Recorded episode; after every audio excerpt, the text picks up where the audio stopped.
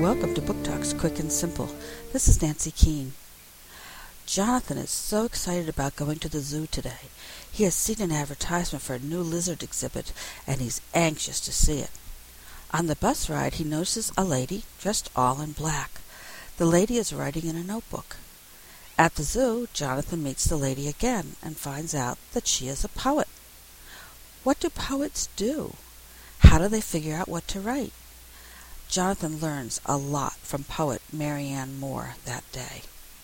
Call Me Marianne by Jennifer Bryant, Eerdmans Books for Young Readers, 2006.